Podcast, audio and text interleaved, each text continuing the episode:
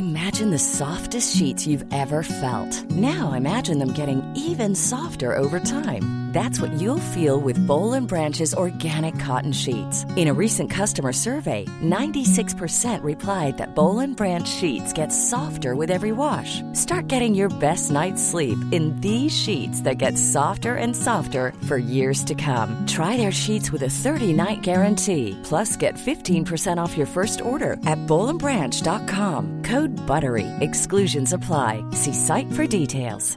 Hiring for your small business? If you're not looking for professionals on LinkedIn, you're looking in the wrong place. That's like looking for your car keys in a fish tank. LinkedIn helps you hire professionals you can't find anywhere else, even those who aren't actively searching for a new job but might be open to the perfect role. In a given month, over 70% of LinkedIn users don't even visit other leading job sites. So start looking in the right place. With LinkedIn, you can hire professionals like a professional. Post your free job on linkedin.com slash people today. Hi, I'm Daniel, founder of Pretty Litter. Did you know cats tend to hide symptoms of sickness and pain? I learned this the hard way after losing my cat, Gingy. So I created Pretty Litter, a health monitoring litter that helps detect early signs of illness by changing colors, saving you money and potentially your cat's life. Pretty Litter is veterinarian developed, and it's the easiest way to keep tabs on your fur baby's health right at home. Go to prettylitter.com and use code ACAST for 20% off your first order and a free cat toy. Terms and conditions apply. See site for details.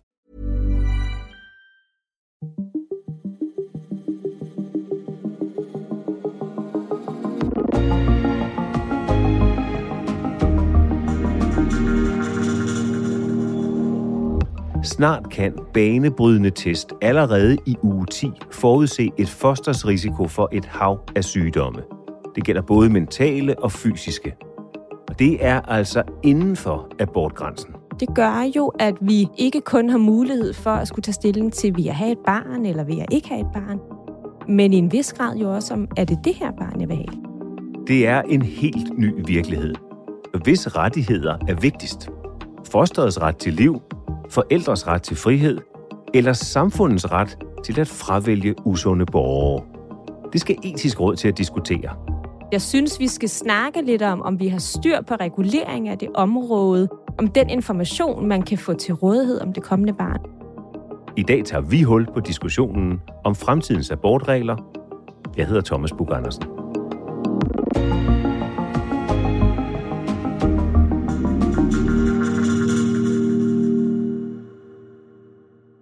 Hvad var din første tanke, da du blev medlem af etisk råd?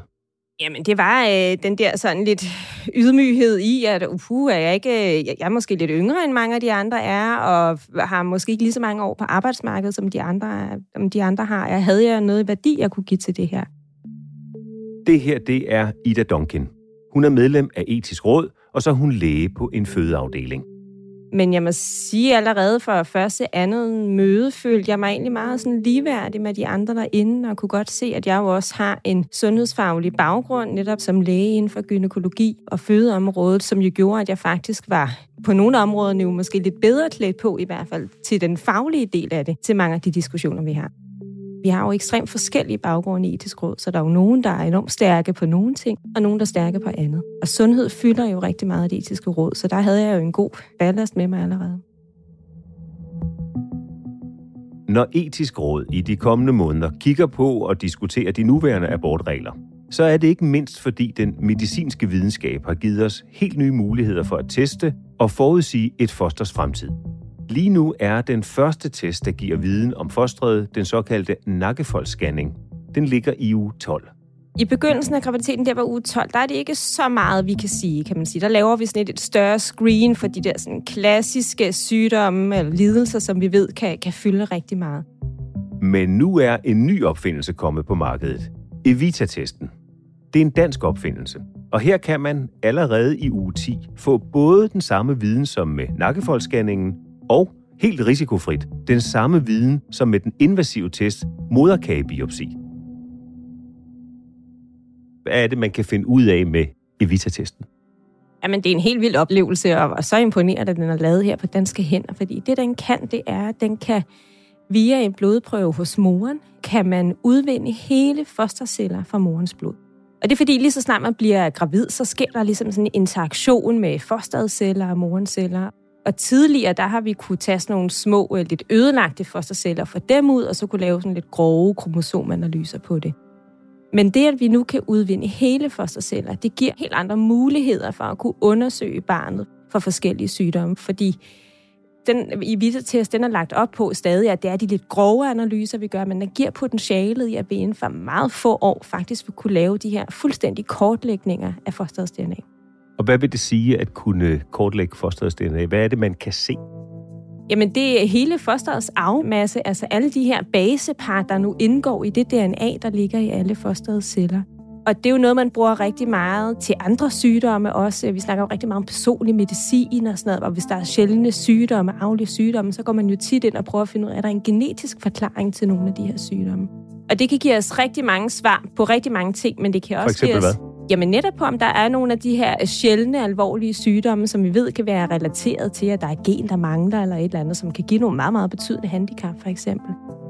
Men udfordringen er, at det her kan også give os rigtig, rigtig mange oplysninger om noget, hvor vi ikke ved, hvordan vi skal håndtere de her svar. Hvad skal vi lægge i det? Hvor voldsomt kunne den her sygdom udvikle sig? Hvor stor risiko er der for, at en særlig sygdom kunne udvikle sig? Et eksempel kunne være, at der er nogle sygdomme, som vi sådan ret specifikt kan sige, her er der en stor risiko for noget. Det kunne for eksempel være BRCA-genet. Det er sådan et gen, vi ved, at øh, hvis man ligesom øh, har en, en udfordring ved det gen, jamen så er der ret øget risiko for tidlig udvikling af brystkræft og æggestokkræft og sådan noget, som jo kan være rigtig alvorligt. Men vi har også en masse andre sygdomme, hvor vi jo på forskningsvis nu prøver at finde ud af, om der er nogle genetiske træk, der giver en øget risiko. Og det er jo lige til øh, psykiske sygdomme, skizofreni, til øh, sukkersyge og svær fedme, til alle mulige sygdomme er der jo tit, at der er kan man sige, der både kan være en genetisk øh, risiko, der kan gøre, at man kan få den her sygdom, hvor der også kan være en, en, et link til miljø i det også. Ikke? Så tit der er vi jo ude i noget, hvor vi ikke snakker om, jamen har du det der gen, så får du den der sygdom. Men mere, at har du den her samling af gener, så kunne der være en vis risiko for, at du senere kunne udvikle den her sygdom. Og det er det, der gør de her svar så svære at tyde på. Og det her det er en test, man foretager allerede, når fosteret er 10 uger gammel? Lige præcis. Så det er jo faktisk før grænsen for den fri abort. Så den her form for test er revolutionerende? Ja, det er den bestemt, og den er jo noget, vi jo virkelig også kan komme til at få gavn af ude i det offentlige sundhedsvæsen. Hvis vi på sigt netop, kan man sige, ret tidligt i graviditeten kunne kortlægge nogle af de her svært øh, alvorlige, aflige sygdomme, så vil vi jo også kunne bruge det rigtig meget i klinikken. Udfordringen er, hvis det bliver gjort fri på det private marked, hvordan skal vi så reagere på de her svar? Hvordan kan vi hjælpe de forældre, der står med de her informationer i at skulle træffe de rigtige beslutninger? Lige nu kan Evita-testen kun lave grove kromosomundersøgelser, som dem man plejer at lave i uge 12. Men inden for få år forventer man, at testen kan kortlægge hele fosterets DNA og risiko for ikke bare få, men alverdens mentale og fysiske sygdomme. Hvad er det problematiske i, at man ved, hvilke sygdomme et menneske vil komme til at opleve senere i livet? Noget kan være det, vi kalder for retten til ikke at vide. Det er jo ikke alle, der har lyst til at vide, at man måske har en 20% øget øh, risiko for at udvikle sukkersyge, eller skizofreni, eller kræft, eller et eller andet. Fordi for nogen, så vil det jo give rigtig dårlig livskvalitet. At man hele tiden går og er bekymret for, jamen er det nu, det kommer? Er det det her, der er et tegn på noget? Det kunne også potentielt betyde noget for, øh, kunne man sige, muligheden for at få en, en god sundhedsforsikring senere, når man blev gammel, hvis det på den måde allerede var data, der viste, at man kunne være i, en, i en større risiko end andre. Og så kan det jo være, for selve forældreparet er jo også sådan lidt fokuseret på det her med, jamen, kan man nødvendigvis bruge de her informationer til noget? Fordi hvis de ikke giver fuldstændig sort-hvide, klare svar i det her, er det så noget information, der faktisk gavner at få den? Fordi det kan jo skabe rigtig meget nervøsitet, og jo nogle gange ubegrundet frygt for, at der er noget enormt alvorligt galt, uden der så viser sig at være det. Hvad er det, man skal overveje i forhold til, hvorvidt det er fornuftigt og hensigtsmæssigt for forældrene at vide, hvad det er for et barn, de får? Altså det, jeg synes, der er fornuftigt at gøre, det er jo kun at undersøge for noget, hvor det på en eller anden måde har en konsekvens. Altså det vil sige undersøge for noget, hvis vi alligevel har en mistanke om, at det her, det kunne faktisk være et tegn på alvorlig sygdom. Og ved at få den viden, jamen, så vil vi enten kunne iværksætte en tidlig behandling for fosteret. Altså, vi er jo nede i faktisk at kunne give blodtransfusion for eksempel til et foster, der ligger inde i maven stadig. Altså, vi kan jo gøre nogle ting for faktisk at bedre livsomstændighederne allerede inden fødslen. Nogle gange kunne det jo også være noget, der kunne give anledning til, at forældrene kunne forberede sig på, hvad for et liv de kommer til at skulle stå med på den anden side.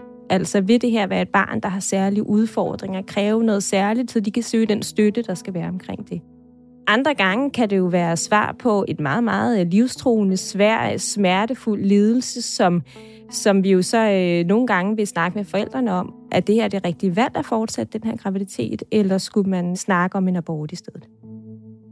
Nogen vil jo sige, at en risiko ved det her, det også er, at man får en viden om et barn eller om et foster, som nogen vil sige ikke er særlig relevant, hvorvidt vedkommende har rødt hår eller blå øjne, brune øjne, øh, hvor høj barnet bliver i sidste ende osv. Er der en bekymring for, at den her form for viden kan blive misbrugt til den slags beslutninger? Ja, det er der jo. Altså, og det er jo, fordi man jo før har snakket om det her sådan lidt, lidt designerbørn. Altså, vi har jo nogle lande, hvor vi ved, der sker en kønsselektion, for eksempel, fordi der er et særligt køn, man hellere vil have end andre. Og på den måde er der også en bekymring for, om, om kan man sige, det, at vi kan få så meget viden meget tidligt om barnet, kunne gøre, at man oftere vil frasortere et barn, fordi det var nogle andre egenskaber, man gerne ville have. Og det er ikke noget, jeg tror bliver et udbredt problem herhjemme, som det er nu, men jeg tror, det er noget, vi bliver nødt til også at snakke om i hvert fald, den potentielle risiko, det kunne give i, at man giver så meget viden til rådighed for nogen før den her grænse for fri abort. Evita-testen kan lige nu kun købes gennem private aktører og tilbydes altså ikke det offentlige. Men bare det faktum, at de her test eksisterer, rejser en række etiske spørgsmål. Så for hvis skyld er det, at etisk råd diskuterer emnet nu? Er det for forældrenes, fostredes eller samfundets skyld? Jamen det er jo for alle parternes skyld. Og det er jo det, der gør det til et dilemma, det her. Hvis der bare var ligesom en vej i det, hvor vi sagde, nå jo, men her der handler det kun om parets øh, ret til at vide alt muligt, jamen så var det jo let at, kan man sige, så var det en hurtig proces i at skulle snakke om de her forskellige etiske dilemmaer ved det. Det her handler jo netop om at prøve at forsøge at balancere, hvilke fordele og hvilken risiko kan der være for det kommende barn, øh, for parret og for samfundet som helhed. Det er det, der gør det så svært at snakke om det her. Men har vi ikke de facto en situation i dag, hvor det dybest set er forældrene, der er den tungsvejende faktor i det her? At det er trods alt dem, der vælger, hvorvidt de ønsker at føde det foster, eller give liv til det foster, eller ej. Og det skal samfundet kun i de yderste situationer blande sig i. Ja, det ved jeg ikke helt, om det er, fordi som det er lige nu, der har vi jo, vi har jo den fri abort indtil den 12. uge, men derefter, hvis du ønsker en abort derefter, så skal du ud i en samrådsabort, som det hedder. Og der sidder jo et, et udvalg der bestående af to læger og en juridisk ekspert, som jo så skal vurdere din anmodning om abort ud fra de informationer, du har om fosteret. Og de skal så tage stilling til, om de synes, det er okay at få en abort på det grundlag, eller om det ikke er. Hvordan påvirker den her test, og alt det der i øvrigt kan lade sig gøre videnskabeligt nu, som ikke var muligt for 50 år siden, hvordan påvirker det, hvorvidt en abortgrænse på 12 uger er det mest fornuftige? Jamen det, at vi i dag står med mulighed for at få så meget mere viden om det kommende barn, end vi gjorde for 50 år siden, det gør jo, at vi faktisk er et sted, hvor vi inden for grænsen for den fri abort ikke kun har mulighed for at skulle tage stilling til, vil jeg have et barn, eller vil jeg ikke have et barn, men i en vis grad jo også om, er det det her barn, jeg vil have? Og det gør jo i hvert fald, at jeg synes, vi skal snakke lidt om, om vi har styr på regulering af det område, om den information, man kan få til rådighed om det kommende barn, om vi har styr på det, som det er i dag. Og synes du, vi har det? Nej, det synes jeg faktisk ikke, vi har. Og det, og det er også derfor, jeg gerne vil have, at vi snakker om det her igen. Og det er jo fordi, der er så kæmpe store kommersielle interesser i det her med familiedannelse og, og skulle skabe et nyt liv. Hvad er det for interesser?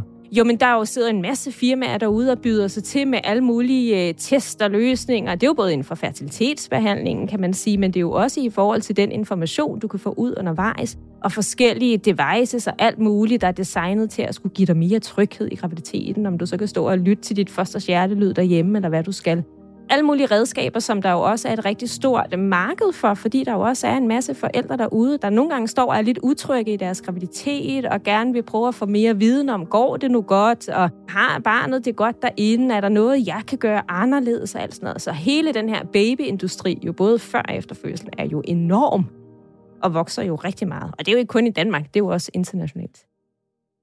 Så er det i virkeligheden mere rammerne for markedsføring og udbredelsen af viden, der er behov for at kigge på, end det er på, hvorvidt abortgrænsen skal være 12 uger, som den er i dag? Ja, det synes jeg er det, som jeg ser det. Det synes jeg er det vigtigste, fordi jeg synes, at den grænse, hvor vi har sat aborten, den synes jeg også er vigtig at debattere, men det er helt andre årsager. Jeg synes bare, det er så vigtigt, at vi har styr på det her område, inden teknologien den fuldstændig overhælder os. Ida Duncan, hvad er det for et samfund i din vurdering, vi kigger ind i, hvis kommende forældre i højere grad begynder at selektere, at vælge ud fra andre kriterier, end hvorvidt de ønsker et barn eller ej, men i højere grad, hvad det er for et barn, de ønsker? Altså, hvis vi kommer ud i det scenarie, jamen, så er det jo det, man sådan lidt groft sagt kan kalde for et selektionssamfund. Altså, hvor vi jo, kan man sige, af naturens side, så har vi jo et samfund med stor diversitet, hvor at der jo er af helt naturlig vej jo mange forskellige måder at være menneske på, hvor nogen har nogle mindre skavanker, nogen har nogle større skavanker, nogen har nogle svære handicaps. Og der kan man sige, hvis det her kommer til at fylde meget, så vil det jo være, at vi, kan man sige, langt oftere vil have mulighed for at kunne sortere nogle af de lidt svære tilstande fra. Og det vil jo give et, øh, et samfund, der på sin vis er meget mere homogent, men jeg tænker også, det vil være enormt meget sværere for de få, der så alligevel vælger at gå videre med en graviditet, hvor vi kan se, der er noget misdannelse hos fosteret her. Fordi de så meget mere kommer til at stå alene med det i samfundet, men måske også fordi vi på en eller anden måde giver dem et større ansvar. Altså i det, at man fra samfundets side har sagt, du har mulighed for at få den her information, du har fået det, du har valgt ikke at handle på det ved at få en abort, du har valgt selv at gå videre med det her. Kommer vi så til at se det på noget, som, jamen det må du selv tage ansvar for i højere grad, fordi det er et valg, du har gjort, der vælger at, at beholde det her.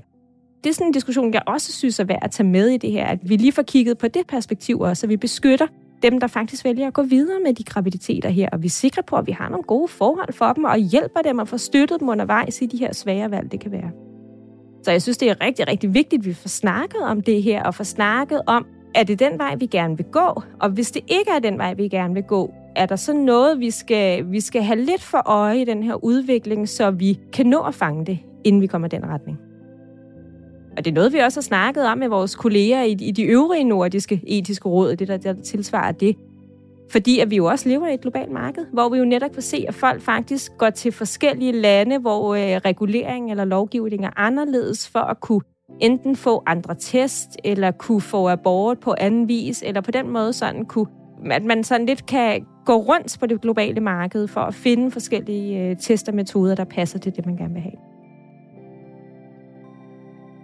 Og lige præcis det med at tage til udlandet for at gøre brug af muligheder der, modsat dem, der er herhjemme, det er ikke ren spekulation. Jamen, for nogle år tilbage, der sker der det, at der er et dansk par, som en af de her øh, ultralydsundersøgelser, vi laver af fosteret, opdager, at deres kommende barn mangler en, øh, en underarm. Og som øh, historien er udlagt i medierne i hvert fald, så er der ikke så mange andre tegn på, at der ellers er særlig handicap ved det her barn. Og de er et sted, hvor det at mangle en underarm, det har de ikke lyst til, skal være sådan for deres barn. De frygter for, at jamen, kan det gøre, at det her barn vil have sværere ved at kunne dyrke sport på samme plan som øh, sin, sin jævnalder derude, og kunne få nogle udfordringer, der vil gøre det til et svært liv. Så de ønsker at få en, øh, en senabort på det her, men får afslag på det. Og vælger så i stedet for at tage til England, hvor at øh, grænsen for den frie abort er helt op på 24 uger, og så få en, en senabort der i stedet. Hvad tænker du om det eksempel? Jamen, jeg, jeg tænker, at det på en eller anden måde illustrerer nogle af de forskellige hensyn, vi også har svært ved at balancere i det her. Fordi på den ene side kan du sige, jamen hvis det her par, de kunne mærke, at det her det fungerede ikke for dem. I deres øjne var det et svært handicap, der vil gøre, at de ville være enormt nervøse for, om de ville kunne give barnet det liv, de gerne vil give. Jamen, skulle man så ikke øh, udbrede muligheden for senere så det her par selv kunne få lov til at, at bestemme, hvornår de synes, det var rigtigt for dem at gøre det? Men på den anden side synes jeg også, det kan illustrere de sådan lidt mere ekstreme tilfælde af, hvad er det, vi synes, der er okay at sortere fra? Hvis det kun er en underarm, der mangler, er det så øh, noget, vi definerer som et så svært et handicap, at så synes vi, der skal være okay at, at give abort på sådan en situation? På den ene side har vi i Danmark en af de mest restriktive tidsgrænser for abort i Vesteuropa. Og så skulle man tro, at der bliver født flere med kromosomafvielser. Men det er faktisk ikke tilfældet. I Sverige er abortgrænsen 18 uger, og der fødes der flere med Down-syndrom i det hele taget tror jeg, de skæler lidt mere til Danmark og tænker, hold da op, hvor er I liberale. Jeg, jeg sad til frokost med, øh, med en af dem, der sidder i det norske etiske råd for et halvt års tid siden, og der var han både øh, meget opmærksom på vores øh, regler om sæddonation, og det her med, at man kan få lov til at være anonym, og det synes han godt nok var vidtrækkende, og, og kiggede jo også meget på, at der kan man sige, i Danmark, der har vi en udvikling også, hvor at der nu er meget, meget få graviditeter, der gennemføres med børn med Down-syndrom, hvor at i Norge, der ser det helt anderledes ud. Der er slet ikke sket den samme regulering af det område. Så der har de flere? Der er de langt flere, kan man sige. Selvom de opdager, at barnet har Down-syndrom, så er der langt flere, der vælger at beholde graviditeten. Så der er alligevel ret stor forskel på, hvordan vi ser på mange af de her øh, sådan lidt mere etiske, sundhedsfyldte dilemmaer, der er herhjemme. Her i landet er der aldrig blevet født så få børn med Down-syndrom som sidste år. Det er de såkaldte nakkefoldsscanninger, der på et år har halveret antallet af børn født med det, der før hed mongolisme. Så hvilket Danmark er det, de ser? Hvad er det for et samfund, de ser, når de kigger for eksempel fra det etiske øh, råd i Norge og ser på os? Altså, de øh, fortæller i hvert fald, at de ser et samfund, hvor vi lægger meget stor vægt på individets rettigheder. Hvor at de meget mere kigger på samfundsudviklingen og, øh, kan man sige, øh, samfundshensynet i det også. Så de ser også som meget progressive på det her område, og, og sådan meget liberale i det her med at, at ligge, øh, give individet rigtig meget frihed og rettigheder til at skulle beslutte sig i det her. Her i begyndelsen af det nye år begynder Etisk Råd sit arbejde med at kigge på alle perspektiver og nuancer, når det kommer til abort. Og rådet præsenterer sin rapport til sommer. I Etisk Råd der kommer ikke nødvendigvis med en samlet anbefaling, men med en række overvejelser. Mm. Har du en klar holdning til abortspørgsmålet? Jeg har ikke en holdning, der ligger skrevet i sten, men for mig står kvinderettigheder stærkt i det her også, når jeg kigger på, hvad abortlovgivningen er. Men jeg står også som fødselslæger meget bevidst om, hvor tidligt vi faktisk kan, kan holde liv i de her små liv, der er derude. Og det gør også, at jeg tror, at vi vil komme til at have en snak om, om børnerettigheder på den måde skal fylde lidt mere i dag, end de har gjort tidligere. Og det er jo det, der bliver den svære balancering i det her, i netop, at vi har rykket os enormt meget på kvinderettigheder. Men vi har også rykket os på børnerettigheder. Og hvordan vægter vi det i løbet af en graviditet, hvis hensyn er det, der skal vægte højst? Så fostre, forældre og lidt mindre samfund det er i hvert fald der, hvor jeg står lige nu. Så kan det være, at jeg bliver klogere. Men det er umiddelbart, så tænker jeg, så det er kvindens og barnets rettighed, der fylder mest for mig lige nu. Hvilke anbefalinger tænker du nu, rådet vil komme med, når I til sommer kommer til at fremlægge jeres rapport? Det ved jeg jo ikke, fordi vi har jo slet ikke arbejdet med emnet endnu. Og noget af det, jeg synes, vi heldigvis er rigtig gode til, det er også, at vi lader hinanden blive klogere undervejs i sådan en proces her. Så noget af det bedste, vi jo kunne gøre, det er jo nogle gange at skifte holdning. Altså, fordi det jo øh, er et tegn på, at vi faktisk bruger den viden aktivt, som vi også får undervejs i det. Jeg tror ikke, vi har nogen særlige abortmodstandere siden i rådet. Jeg tror heller ikke, vi har så mange, der synes, der ingen rammer skal være på det her område. Jeg tænker, at vi kommer til sådan at tage en snak om, hvordan ser det ud nu? Er det okay, som det er i dag? Eller skal der måske lige justeres lidt her og der? Og det tror jeg er det vigtigste i det, hele det område, der ligger udenom. Altså netop fosterdiagnostikken, netop abortsamrådene, sammensætningen af det, at de klædt ordentligt på. Alt det her, der ligger uden om selve snakken om, hvor grænsen for aborten skal gå. Det synes jeg er meget mere vigtigt egentlig at kigge på, end selve grænsen for den frie abort. Du er øh, under uddannelse til speciallæge i, i gynækologi. gynækologi, gynækologi. øh, du har skrevet Ph.D. om det her, så du er måske den fagligst stærkeste i etisk råd, når det kommer lige til det spørgsmål her. Forudser du, at du kommer til i jeres proces frem mod sommeren at skifte holdning til noget, der har at gøre med abort? Det kunne jeg faktisk godt forestille mig, at jeg gjorde. Altså det har jeg gjort før, for eksempel et spørgsmål om aktiv dødshjælp, var der inden jeg gik ind i rådet, der tænkte jeg, jo, men kunne det ikke være en okay løsning i nogle tilfælde?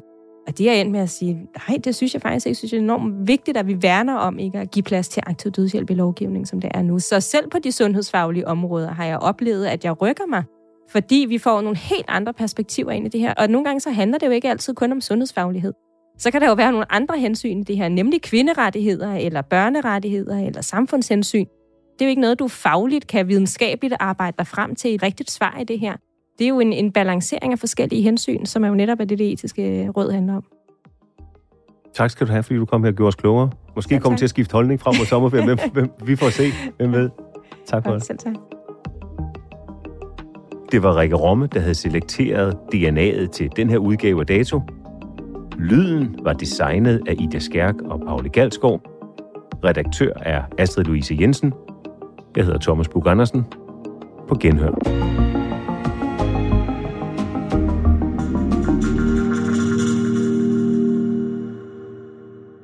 Lyttet til en podcast fra TV2. Imagine the softest sheets you've ever felt. Now imagine them getting even softer over time. That's what you'll feel with Bowl and Branch's organic cotton sheets. In a recent customer survey, 96% replied that Bowl and Branch sheets get softer with every wash. Start getting your best night's sleep in these sheets that get softer and softer for years to come. Try their sheets with a 30-night guarantee. Plus, get 15% off your first order at bowlandbranch.com. Code BUTTERY. Exclusions apply. See site for details. Hi, I'm Daniel, founder of Pretty Litter. Did you know cats tend to hide symptoms of sickness and pain? I learned this the hard way after losing my cat, Gingy. So I created Pretty Litter, a health monitoring litter that helps detect early signs of illness by changing colors, saving you money and potentially your cat's life. Pretty Litter is veterinarian developed, and it's the easiest way to keep tabs on your fur baby's health right at home. Go to prettylitter.com and use code ACAST for 20% off your first order and a free cat toy. Terms and conditions apply. See site for details. Even when we're on a budget, we still deserve nice things. Quince is a place to scoop up stunning high end goods for 50 to 80% less than similar brands. They have buttery soft cashmere sweaters starting at $50, luxurious Italian leather bags, and so much more. Plus, Quince only works with factories that use safe, ethical, and responsible manufacturing. Get the high-end goods you'll love without the high price tag with Quince. Go to quince.com slash style for free shipping and 365-day returns.